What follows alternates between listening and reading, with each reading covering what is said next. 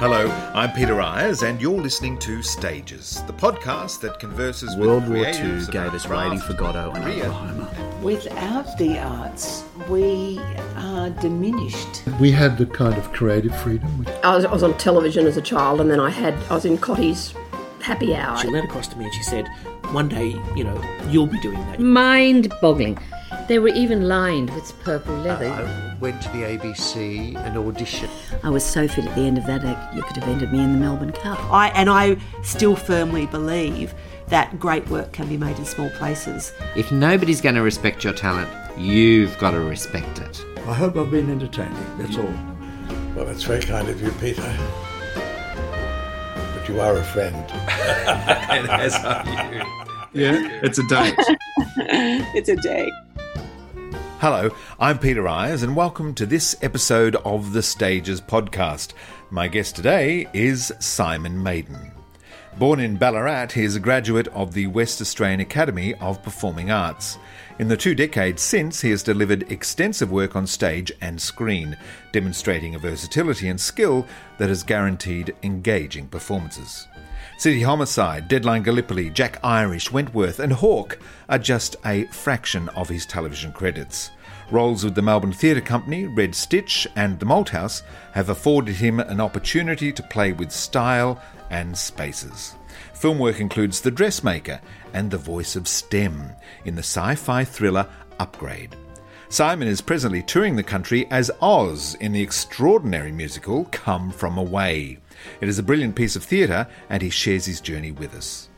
I've known Simon for several decades and ventured into this conversation a little perplexed with how to approach it. More than any of my guests on the Stages podcast, Simon is an artist who I've known through many guises, many of which we'll talk about in this hour. He is a special fellow, and it was a joy to feature him in this nostalgic episode. I must admit, I'm a little bit, um, I don't know how to approach this. Why is that? Um, because I think out of all the guests that I've had in um, 200 plus episodes Yeah. of stages now, you are somebody that I've known since you were eight. God, is it that long? It's, yes, it would be. It would have been um, t- uh, 1985, 86. I remember on stage 86. On stage- well, there you go. You were one of the Liz Gurry dancers. And you were one of the Von Trapp children. Yes. Yeah, must have been. Or Oliver. No, it must have been one of the Von Trapp No, kids. Yeah, that's right, yeah. Yeah, yeah, absolutely. That's my For the first- Begonia Festival. First role. First role. Yeah.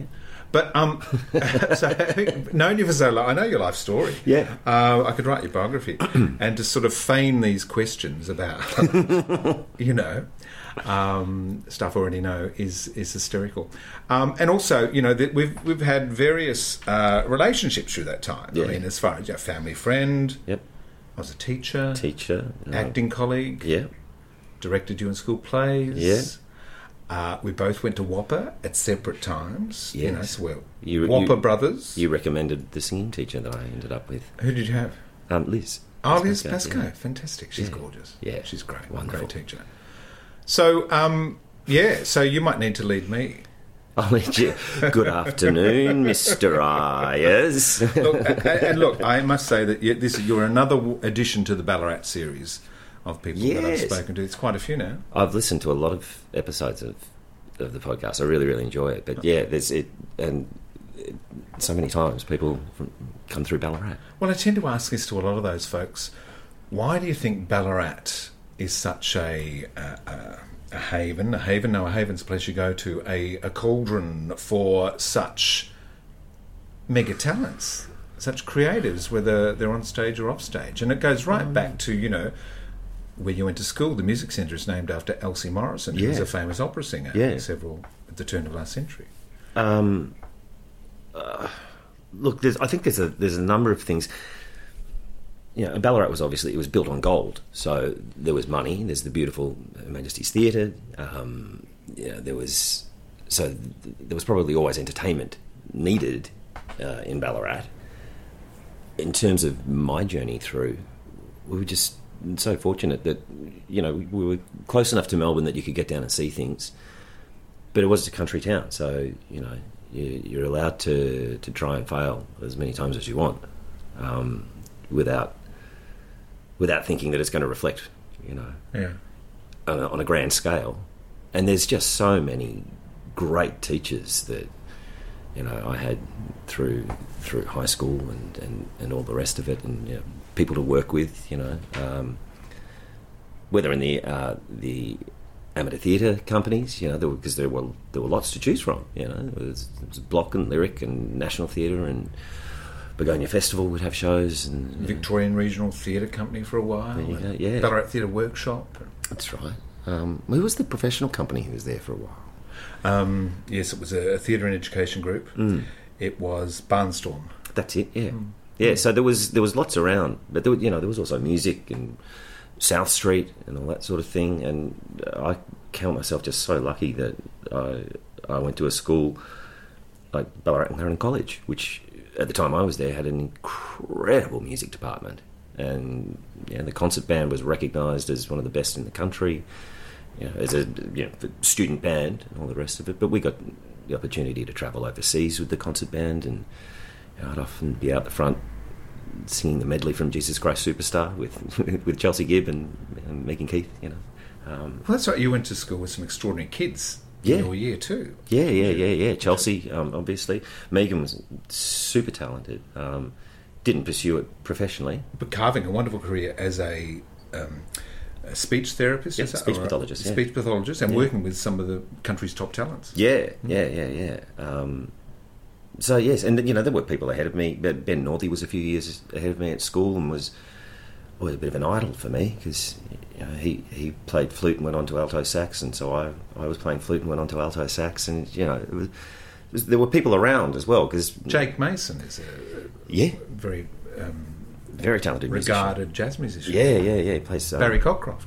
Barry Cockcroft, Barry Curry, you know, Graham Vendy, teachers who were just top top line professionals who who happened to teach at the school that we were at. You know, not to mention you know people like my dad and you who, who directed us in, in shows and things like that. You know, we were so fortunate.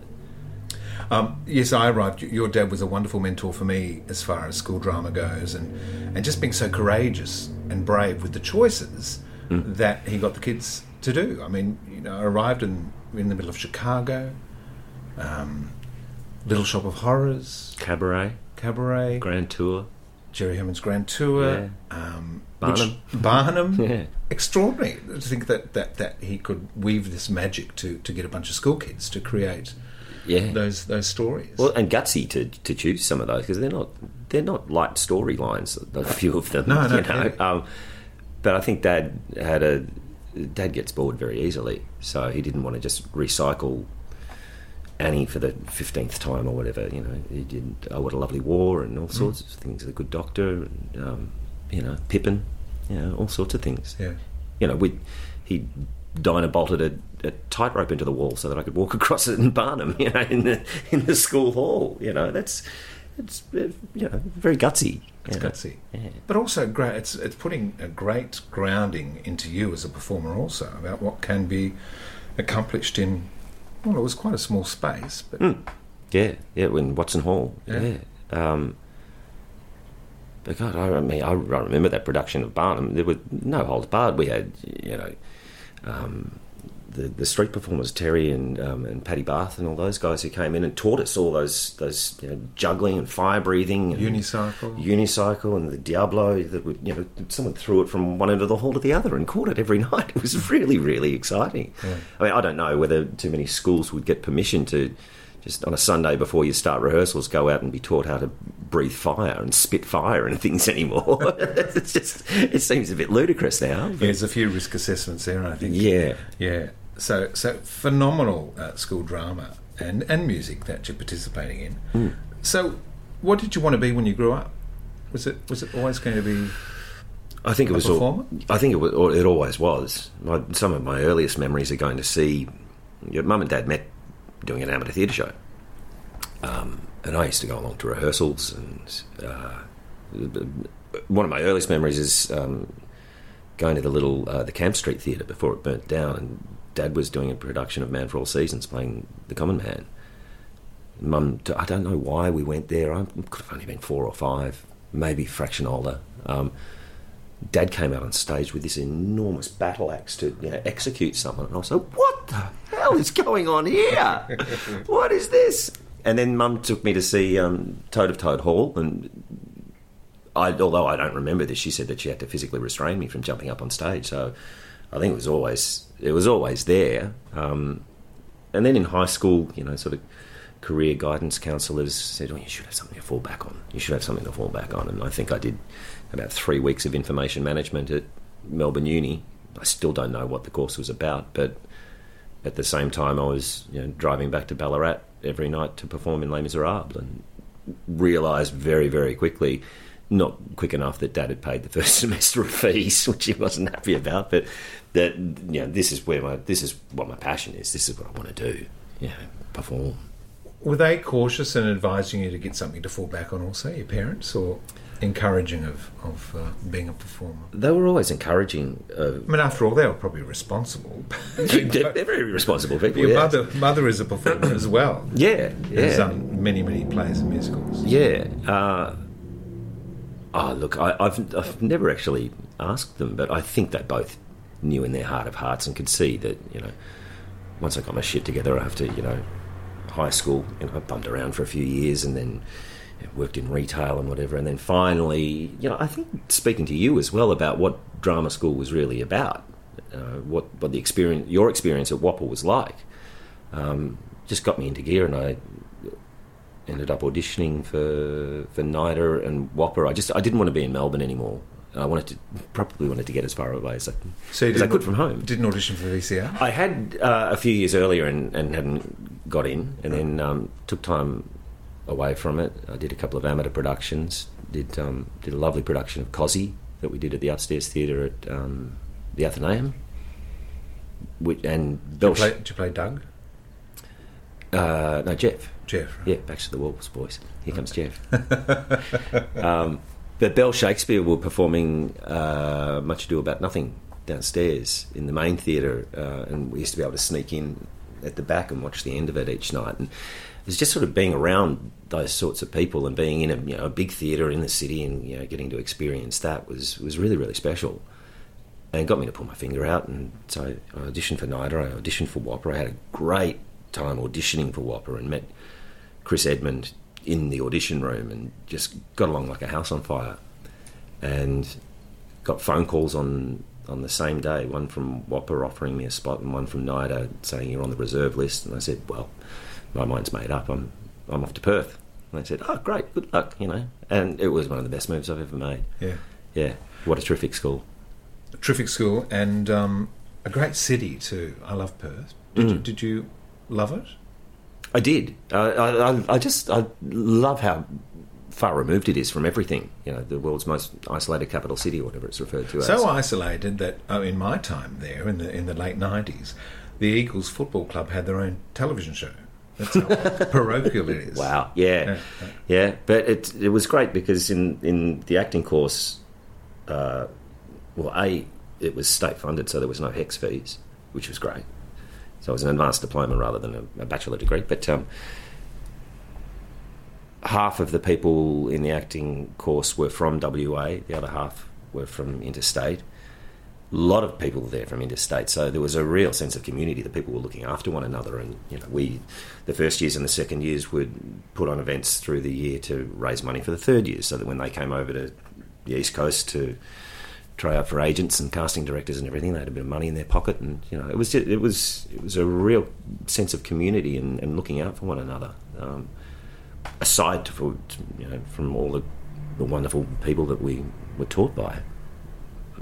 So who who were some of the teachers there? Which you, you mentioned Chris Edmund. Yeah, Chris is a is a dear friend. Um, stay in stay in touch. The, my first year there, Peter Kingston had taken over as head of the acting course, and Gillian Jones had taken over as um, head of drama. I think that was it. Peter was in charge of the whole course, and Yeah. Gillian was in charge of acting. That's right.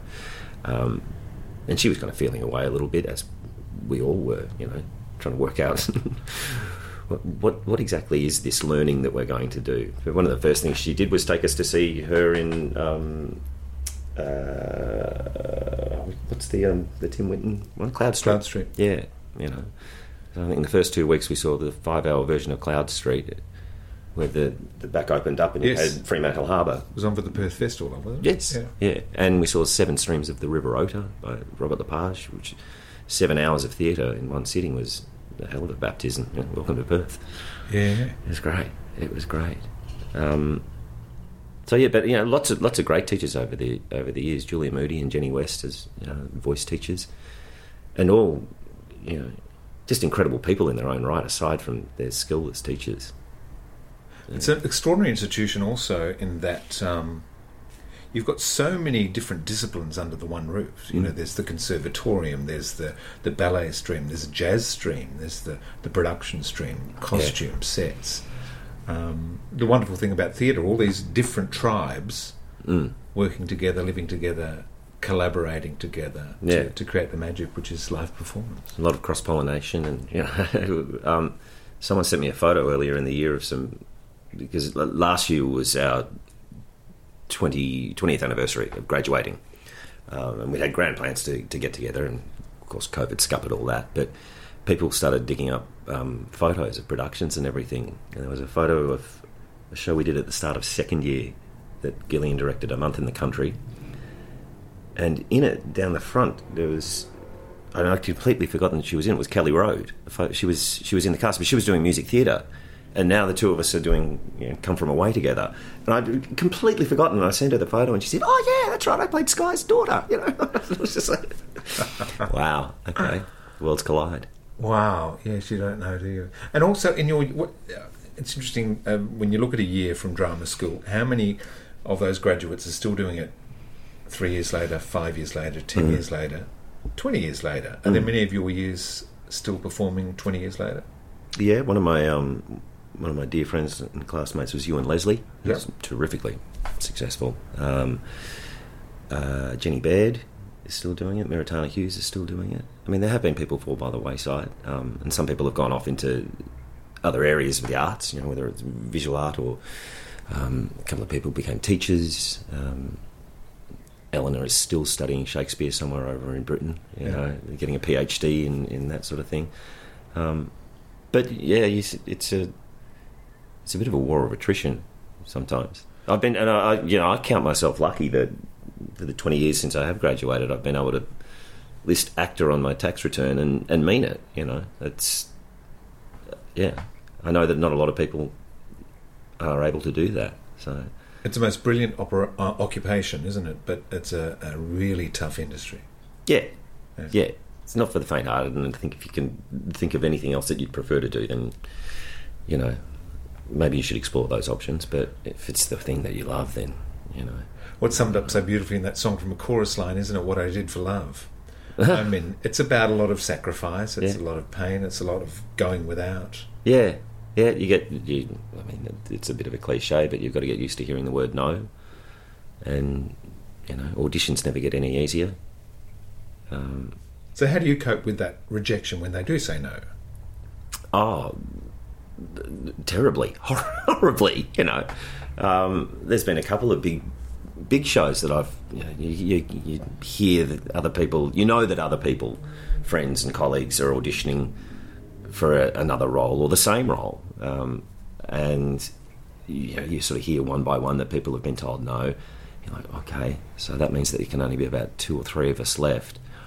And then the phone call comes, and you just, you know, you're always hoping for the best. And sorry, mate, no, they- they've gone in a different direction. Those goddamn words, you know? and it can be, it can be soul destroying. But, but I've got better with, um, with auditions in general. I think in the last sort of uh, five or so years, I read Bryan Cranston's memoir, and it fundamentally altered the way that I think about approaching auditions in- in that he he said you have to look at an audition as an attempt to do your job not as an attempt to get a job because you don't always get a lot of you know as an actor you're you're relying it's a team sport you know unless you're doing a one person show that you've written yourself and, and directed um,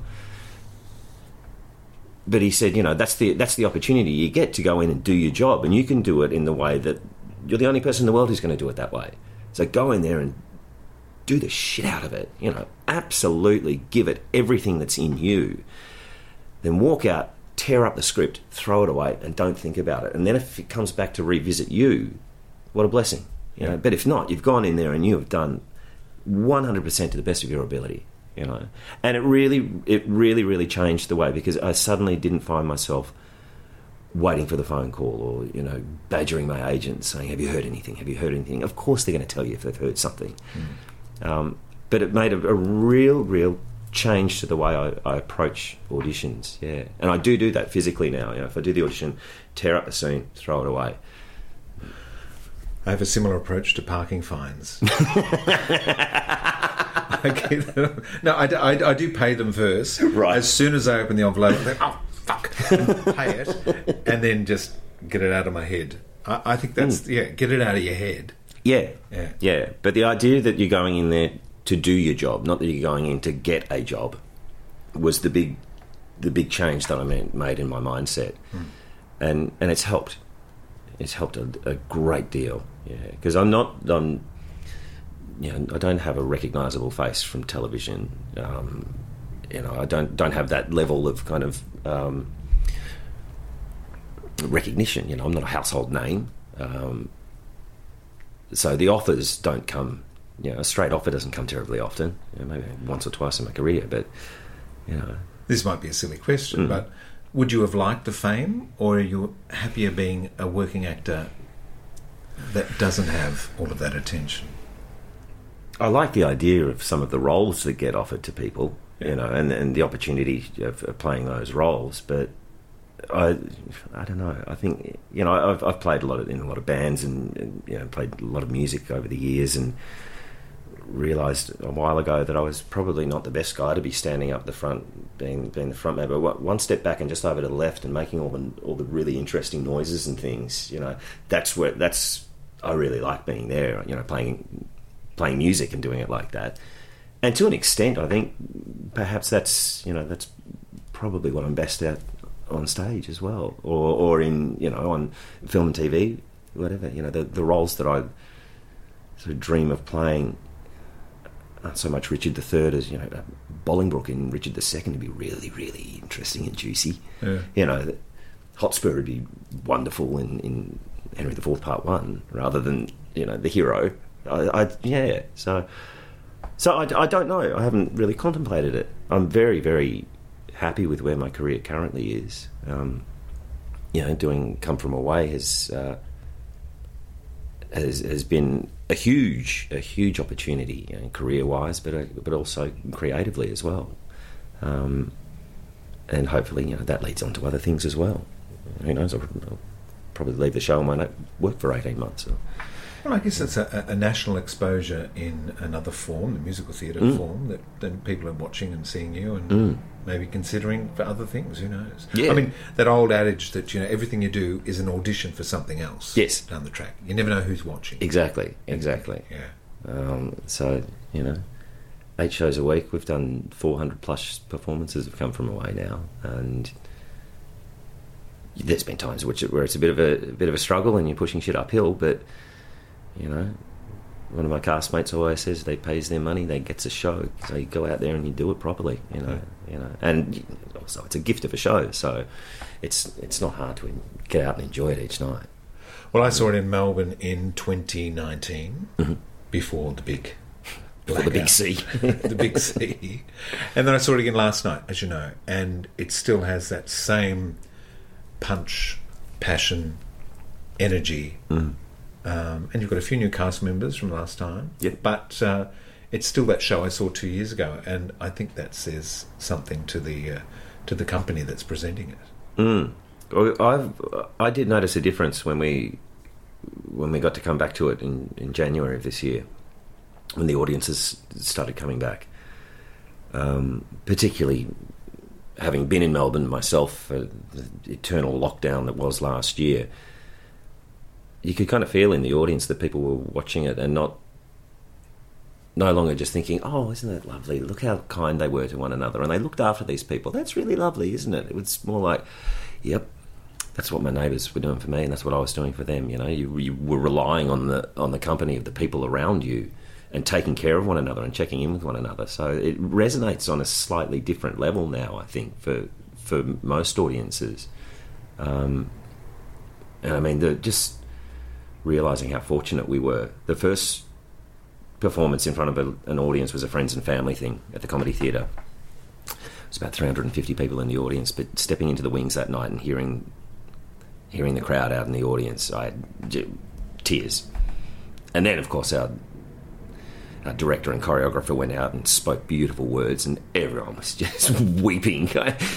Having been told forever there is no crying in Come From Away. I was like, oh, Jesus, Daddy, what are you doing to us? You know, because we, we suddenly realised that we were one of the only companies on the planet who were actually allowed to do it at that, at that moment in time. Yeah. And that's not, not something that I think any of us had ever contemplated. So it was very, very special. Where were you on September 11, 2001? What were you doing? I was in King's Cross, living in King's Cross, um, first year out of drama school. And a friend of mine uh, was in a band, had been recording in a band called George, um, Katie Noonan's band. They'd just finished recording their first album, and he was coming down from the studio on the Central Coast and said, I've got to get out of the studio, I'll come play the, the new album. Great, yeah. And he came down and we were listening to it. And then another friend turned up at our place and said, I just got a, a message saying that the planes hit the one of the World Trade Center towers. And we, we went up to the local pub because um, our, our TV antenna had blown down or something in the week before and went up there and one by one the TVs turned over and we were all standing there as the second plane hit. My sister was with me as well. Amy was with me. Um, that's that's how I remember it. At sort of you know, eleven or twelve o'clock at night, um, and just wondering what what the hell now? What happens now? Is this is this the end of days? Yeah, but I hadn't heard about the story of Come From Away until until the show was first mentioned to me. Well, there are so many extraordinary stories, I think, that have come out of that mm. day. Oh yeah, Or out of any global event, mm. I guess. But this is a particular story which, of course, resonates with, with everyone, even 20 years later. Yeah, well, it will, and it will be the 20th anniversary in September of this year Yeah. since it happened, which is hard to believe. You graduated in 2000. Yes. What was it like graduating into a world, you know, because Y2K bug theory was about, and, you know, what was the new millennium about to, to hold for us? What was it like going into that world as an actor? Were, were you, did you have any concerns or. No, I was so so excited to to get out and start working um, that I, I I don't recall being having any major sort of panic about what we were what we were heading into. Friends of mine and I, uh, from going into the year 2000, we went to uh, to Ayers Rock and celebrated New Year's Eve there. So if you know Y2K was going to hit them, we weren't going to know about it for a while. Um, uh, but no, I was more, more than anything. Well, I remember that I was just so excited to have the opportunity to get out and start auditioning and working, and um, and it was a slog like it was for everyone else. You know, I was lucky. I got a couple of little roles in, in TV shows. Um, I think my first professional one was on Changi.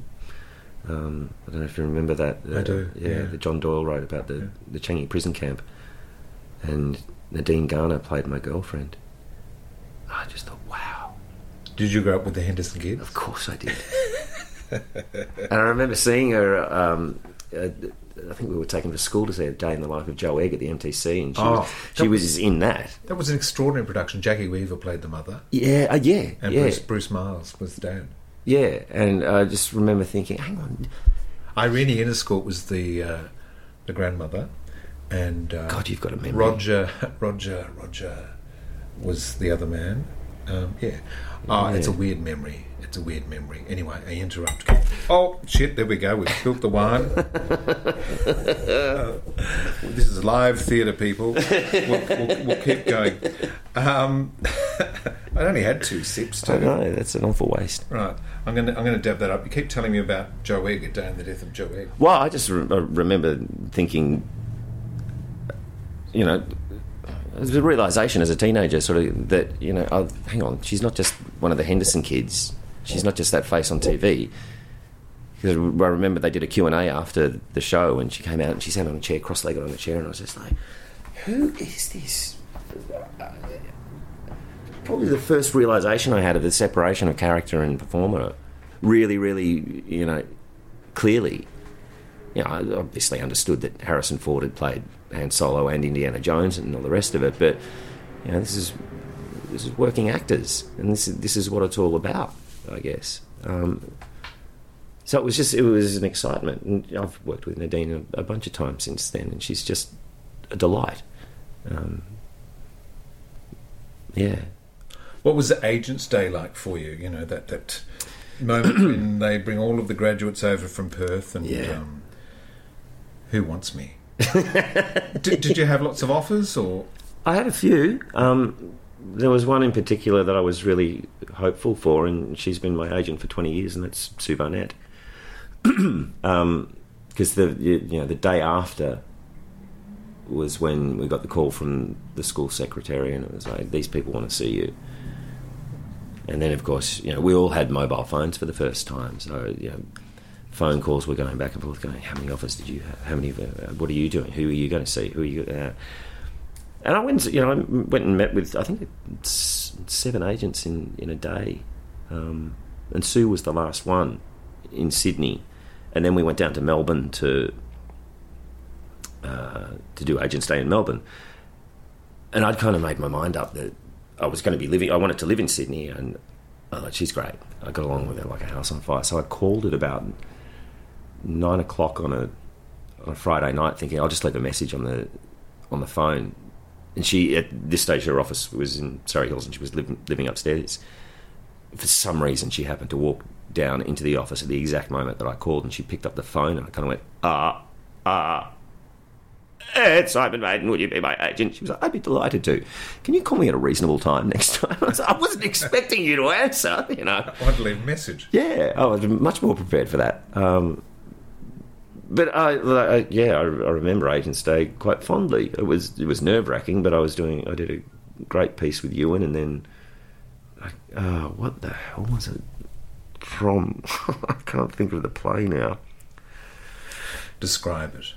Well, it was where um, two two guys had just watched a film with Ollie Reed and someone else where they wrestle naked, and he convinced my Sons char- and Lovers. Yeah, that's it. And I can't remember the name of the play that it's in, but the, um, my character convinces Ewan's character that we should wrestle naked to to bring ourselves into manhood and all, all the rest of it. And in the play, they get they they do get naked, but we sort of rearranged it so we only got down to our jocks and then wrestled a bit, and off we went. Sounds like one of those '90s English plays by Mark Ravenhill. Oh, no, it was much older than that. Oh, was it? much, much older than that. I wish I could remember what it was called. Chris Edmund gave us the, the scene. And then I did a, a monologue from um, Cowboy Mouth by Sam Shepard just because he was one of my favourites. And you want to show a bit of range. Yeah. Yeah. You know. Um, but I enjoyed it. And I was back on the East Coast, um, which was closer to home. I spent about five years in Sydney and then realised that the pool of Melbourne was growing ever louder and stronger and was finding any excuse I could to get back to. You know, oh, your, your cousin's daughter is having a birthday party. Right, I'll be there.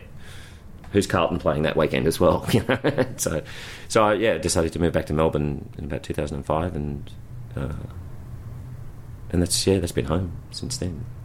Tell me about STEM. uh, STEM was a, a character that I did in a film called Upgrade that uh, Leigh Whannell wrote and directed, starring Logan Marshall Green. Um, it's about uh, Logan's character who uh, is involved in a car accident where his wife dies and he's made quadriplegic, uh, set in the future. And he's a bit of an analog guy living in a digital world, and he gets offered the opportunity to have this um, stem cell, a, a microchip put in the back of his neck, which will allow him to move again. Um, the unforeseen side effect of that is that STEM can talk to him. And STEM points out that it wasn't an accident, that his wife was murdered, and that this was all targeted. And off they go on a um, on a revenge. They seek revenge on all the people who who, who set up who set up Logan's character. Um, and it was great fun. It was very odd, like going in and doing an audition for Nikki Barrett, and she filmed my shoes so they could just hear my voice because that's all it is is a voice. And I think when we were making it, there was no guarantee that I was going to be the voice for the final film. It was more just Logan needed someone in real time to, to work with, and we developed a really a really lovely friendship and sort of decided that we were making an, an 80s buddy cop movie. Um, uh, but it was great fun. And it's a fantastic film. Have you have you seen it? haven't seen it yet. Ah, I'll- it's I'll it's really really good. Um, Did you record it all separately, your your vocal tracks, or were you able to work with the actor? no, I was yeah I was on set Right. ev- every day. I think we only did about two or three hours of ADR for it. Um, yeah, it was which is incredible work by the sound department because you know you'd be on location or you'd be in another location or you'd be in the studio and they managed to make STEM sound the same the whole way through. You know, I am STEM, the system operating your body for you. You know. but it was great, you know, and it was um, Blumhouse Pictures made it. You know, they're one of the most successful companies going around at the moment. You know, where they they give you a budget and they say, "Here's here's five million dollars. Go and make the film you want. We're not going to touch it. Do whatever you want to do. Don't ask for us for any more money, though."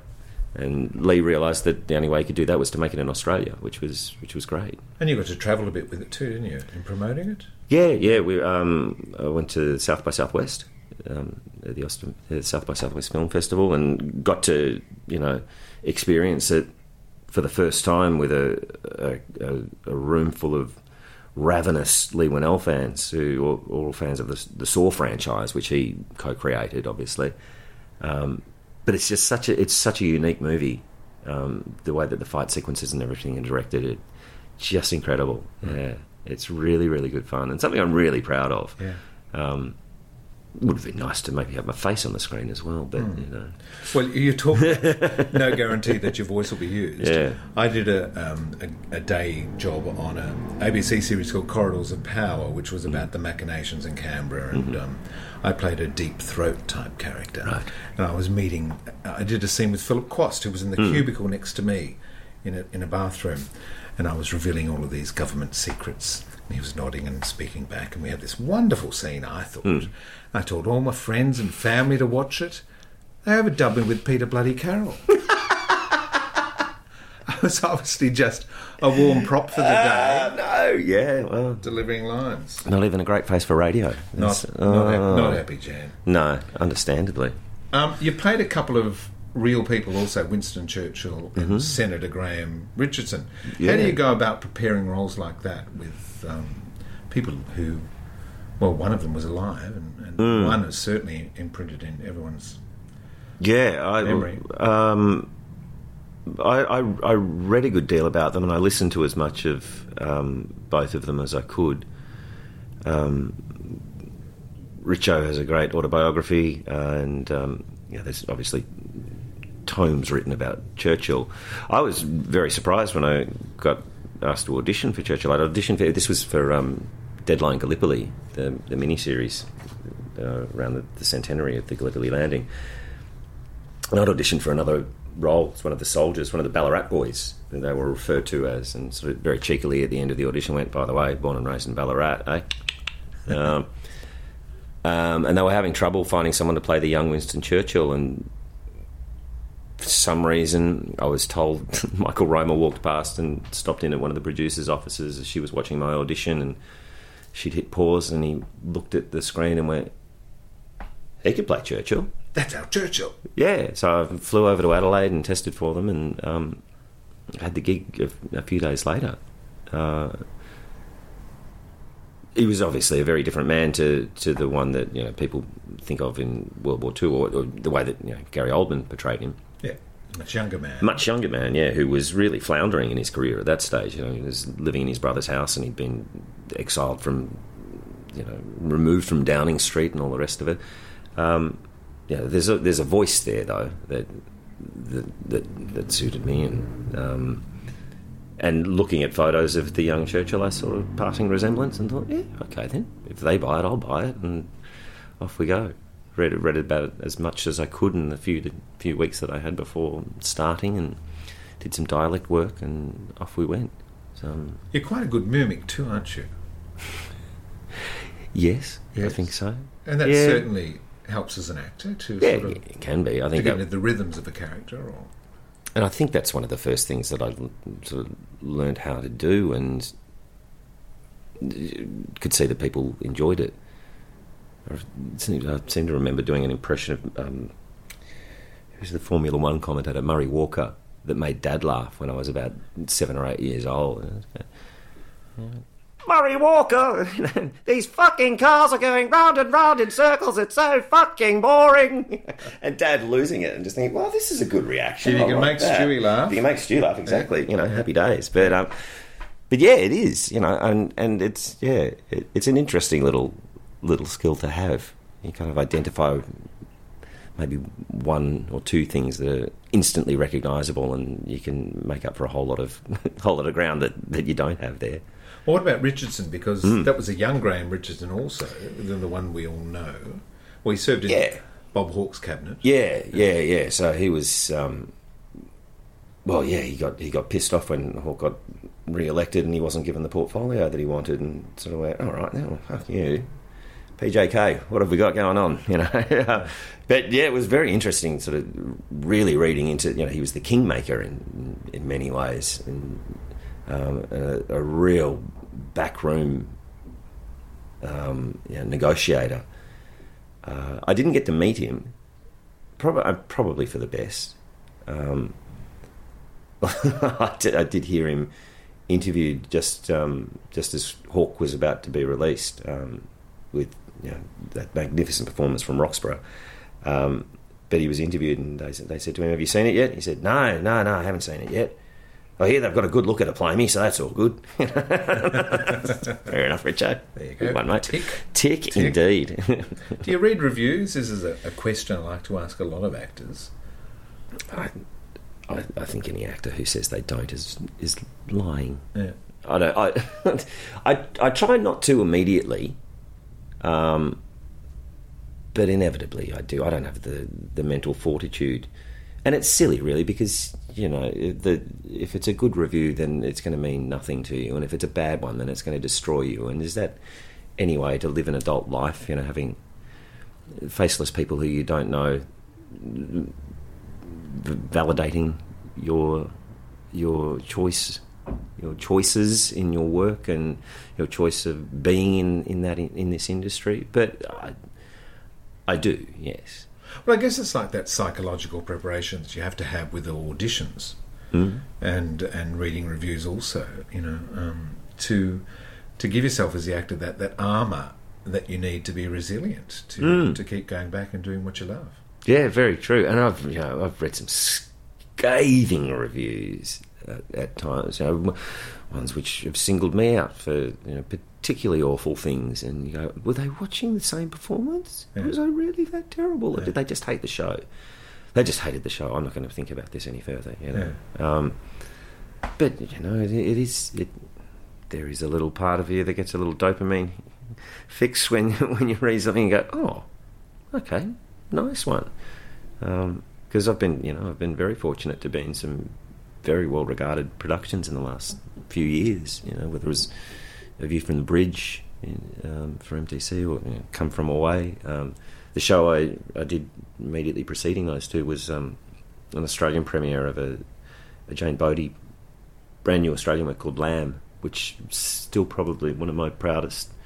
Is that Red Stitch? Yeah, one of, probably one of my proudest achievements was songs by Mark Seymour from Hunters and Collectors, and and unlike a musical, these were songs that were written by the characters in the show. So there was there was a true. They weren't just bursting into song to further the plot along. They were singing songs that they had written within the characters that they were. You know, it was a three hander, and it was I was just so proud to be a part of that one. Um, I'd love to have an opportunity to do it again one day. Bring it to Sydney. I'd love that. They were unfortunate. They were they were touring it um, whilst I was doing Come From Away, so I, I didn't get an opportunity to. But um, yeah, beautiful three hander. Well, Come From Away, I dare say, is a show in which you've received nothing but glowing reviews. Uh, the, the production has yes. Um, Yeah. and it's think- hard to single out anyone really because it's such a strong ensemble of twelve singer, dancer, actors. It's a tr- it is a, a true ensemble, and I think that's where I feel most at home. Um, whilst we, we've just been in Brisbane, and uh, due to lockdowns and things that happened, we ended up doing nine show weeks where, for one performance a week, you were swung out, and I went and saw the show. I think I might have told you this Yeah, last night, but yeah. it was such a great opportunity to just see the bigger picture of it all again, and and remember exactly how quickly it all moves and how there is no one standout performance. It, it is a true ensemble show, and that the the way I described it to you before, you know, it's, it's like a clock the way that it all fits together and and works. And you know, I had the great fortune to see it on Broadway, knowing that I'd been cast and. Went backstage and, and met all the original cast and looked down at the floor plan and saw all the spike marks on the floor and thought, what the hell have I got myself into here? Ah, but it it's just it's such a beautiful piece of theatre to be a part of. And You've got those spike marks on the floor, have you? Yeah. So you know, yeah. I, th- I was watching last night. uh, Gee, they're good hitting their mark where the where the various spotlights hit, and even with the marks, there's no guarantee that the plane is going to be straight every night. You know, um, but yeah, and uh, you know, I, I think you know it's hundred minutes, no interval, and I'm off stage for maybe three and a half minutes of it, and eight different characters. You know, some might only be a line here and there. But the clarity that you all give as performers, you know exactly. Even though you're playing eight characters, you know exactly when you are each particular one. Mm, Just through putting on a hat, a coat. uh, Yeah, and that's uh, that's what what I marvel at. I would have loved to have been in the room when they were creating it, when Chris Ashley was you know directing it for the first time and workshopping it, because it must have just Oh yeah. taken forever Yeah, to to work out how to construct it like that. And you know, songs have been cut and added and all the rest of it over the journey. Um, but the production that we're doing is is the production, which is well, I mean, it, it's not on anywhere else in the world at the moment. Um, and again, you know, just feeling so fortunate, even though. You know, uh, there's there's parts of COVID that probably haven't been handled as well as they could in Australia. The fact that we are allowed to have live theatre going, um, you know, I only just made it out of Melbourne to get to Sydney before the lockdown, the most re- this most recent lockdown in Melbourne has happened. But Yeah. and we've got three cast members stranded there. So Wow. So yeah, one one of our um, playing cast and two of our standbys. My my main cover, so I can't get sick in the next week or so. Right. Um, uh, but yeah, we're very, very fortunate to be in the position that we are at the moment, and telling just it's such a beautiful story. I don't don't know of anyone who's walked away going, "Oh well, that was a yeah, what a load of what a load of trash that was." That's beautiful. Just a Yeah. just a, a, a, a story about kindness and humanity, and Yeah, and you walk out. I remember walking out of the beautiful Schoenberg, Schoenfeld Theatre in um, on Broadway, and people l- looking at each other in the eyes, you know, strangers and smiling, and you know, and I've said it before, but you know, you don't often do that walking out of a production of Hamlet, no matter how good it was. No. You know, yeah, you're in mourning. yeah, Yeah. yeah. Um, when I was in, saw it in Melbourne, I was lucky enough to catch up with you afterwards, and Mm. the actual folk that the that are characters in the piece were there, and um, Yeah. I met your character, a fella called Oz. Oh, you you met Oz? He was there that night. Oh, yeah, you wow. introduced us. Yeah, yeah. That's right. So tell us about Oz, who is your main character. Oz Fudge. Um, he's the local, well, he's a member of a two person police department in Gander, in Newfoundland. Uh, population 9,000. And on, on the day that it all happened, he was one of the first people to kind of alert the mayor and, and everyone else. Uh, and they just they, they sprung into action so quickly. Uh, when they realised that all these people were going to be landing, So how many just landed? 38 planes, Right. 7,000 people who had no idea what was going on. A Into, them, into a population of of 9,000. wow. So I think there were something like you know, 500 hotel rooms. What are you going to do with all the other people? So they had they school you know, gymnasiums and auditoriums, and then eventually people just started like opening their homes and saying, "Come and stay at my house," you know. And for five days, they just looked after the the come from aways. Who anyone who who goes to Newfoundland who's not from there is referred to as a come from away. Uh, but they looked after them and, and, and fed them and clothed them and made them feel safe and got them phones so that they could get in contact with family and all the rest of it. And I mean, so much of the show was verbatim what what David and Irene, the husband and wife team who who wrote the show, got from the from the actual people on the 10th anniversary of it, um, which is just remarkable.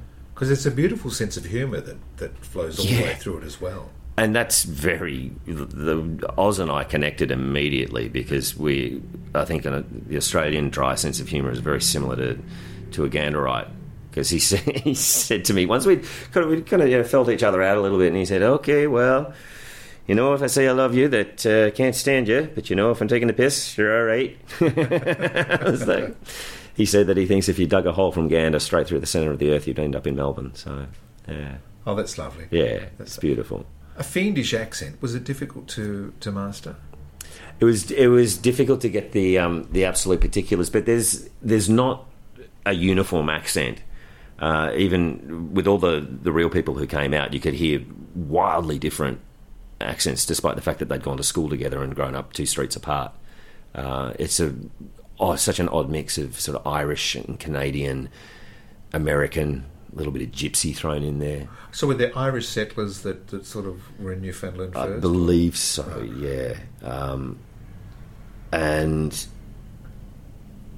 I mean, for the audition, I just did a really bad effort of um, an impression of Fargo, William H Macy, just going, "Oh yeah, real good." You know, that was it. Sounded close enough that it was almost Canadian, but not quite, and just that little bit weirder than you know that. that um, but it took a yeah, it did take a, a lot of work to to really really get the particulars about it. But we had a terrific um, dialect coach named um, and uh, Joel Goldes who um, who helped us over Zoom calls, and then he came out uh, for a couple of weeks when we were first rehearsing in 2019, and really put us through our paces. Yeah, he's a, a very very particular. If you if you got a, a vowel sound which is slightly wrong, he always pu- pulls me up on the word planes. Apparently, I get I get way too Aussie. It's, it's planes, not planes. I don't know. I don't hear it myself when I when I'm doing it, but every now and then I go planes. Okay. So the show goes for 100 minutes. Yep. Does it feel like 100 minutes, or does it feel like we've started and then we're, we're finished? Uh, oh, look, after 400 odd performances of it, some days it feels like a thousand minutes. Some days it feels like it's 10. Of course, yeah. Um, which I guess is just, you know, that that's part of the job. You know, it's a, di- it's a different challenge because I've never done in a season this long. Um, but it's a great challenge. It, but it, I mean, it's a sprint. You, you, you take off and and you you just you really don't you really don't stop. I can kind of break it down into into little sections now and kind of go like, okay, I've done the moose bus. That means I'm going to get at least five minutes to just kind of. Where I don't. Have, the spotlight's not on me, you know. I've, all I've got to do is pick up a camera and make sure I've got it in my pocket to hand it to someone, or you know that sort of thing. What were those first few runs like?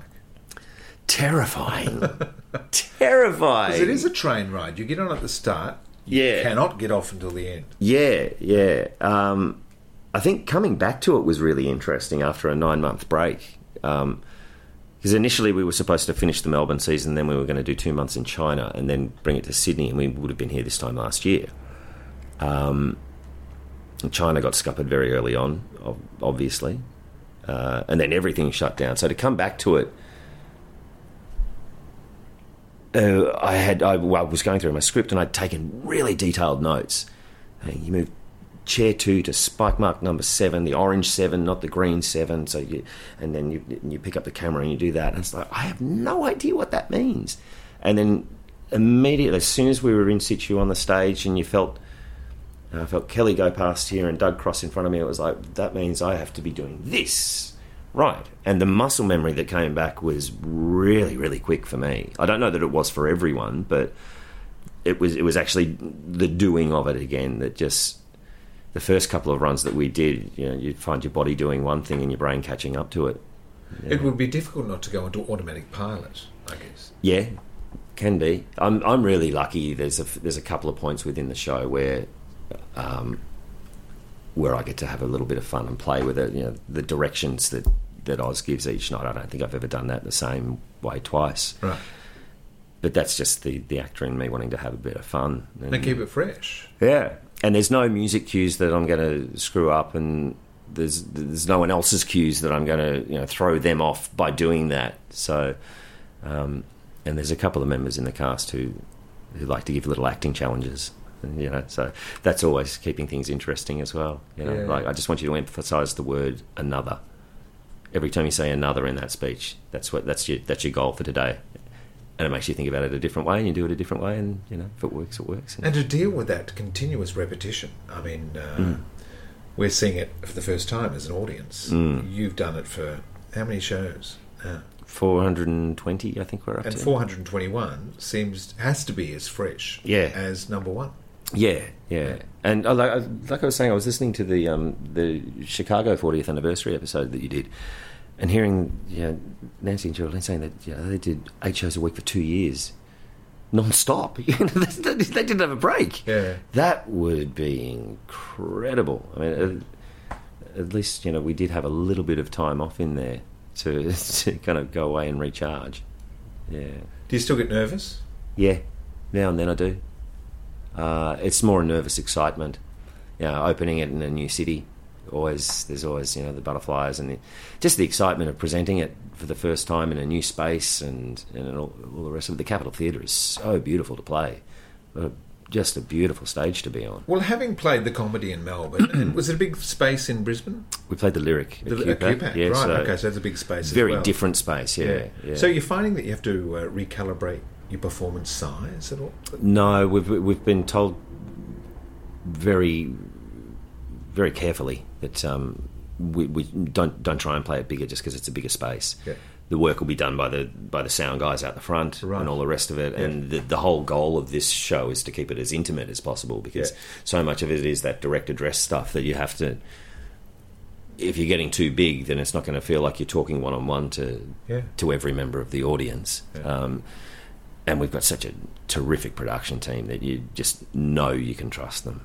You Well, know, yeah. Well, it still has a beautiful truth. It's um, Yeah. it's great. yeah, and it's it, like I said before, it's such such a joy and the opportunity to to do it, and you know, I, I, I'll be I'll be leaving the show in a couple of months, and there's a there's a there's a, um, yeah, a bit of a changeover in a few cast members, and the realization that you know the role doesn't belong to you, that you're just it over. you're a custodian. Yeah. anyways, who's, who's been lucky enough to get to tell this story. You know, and I, I think that's true of anything. You know, you don't.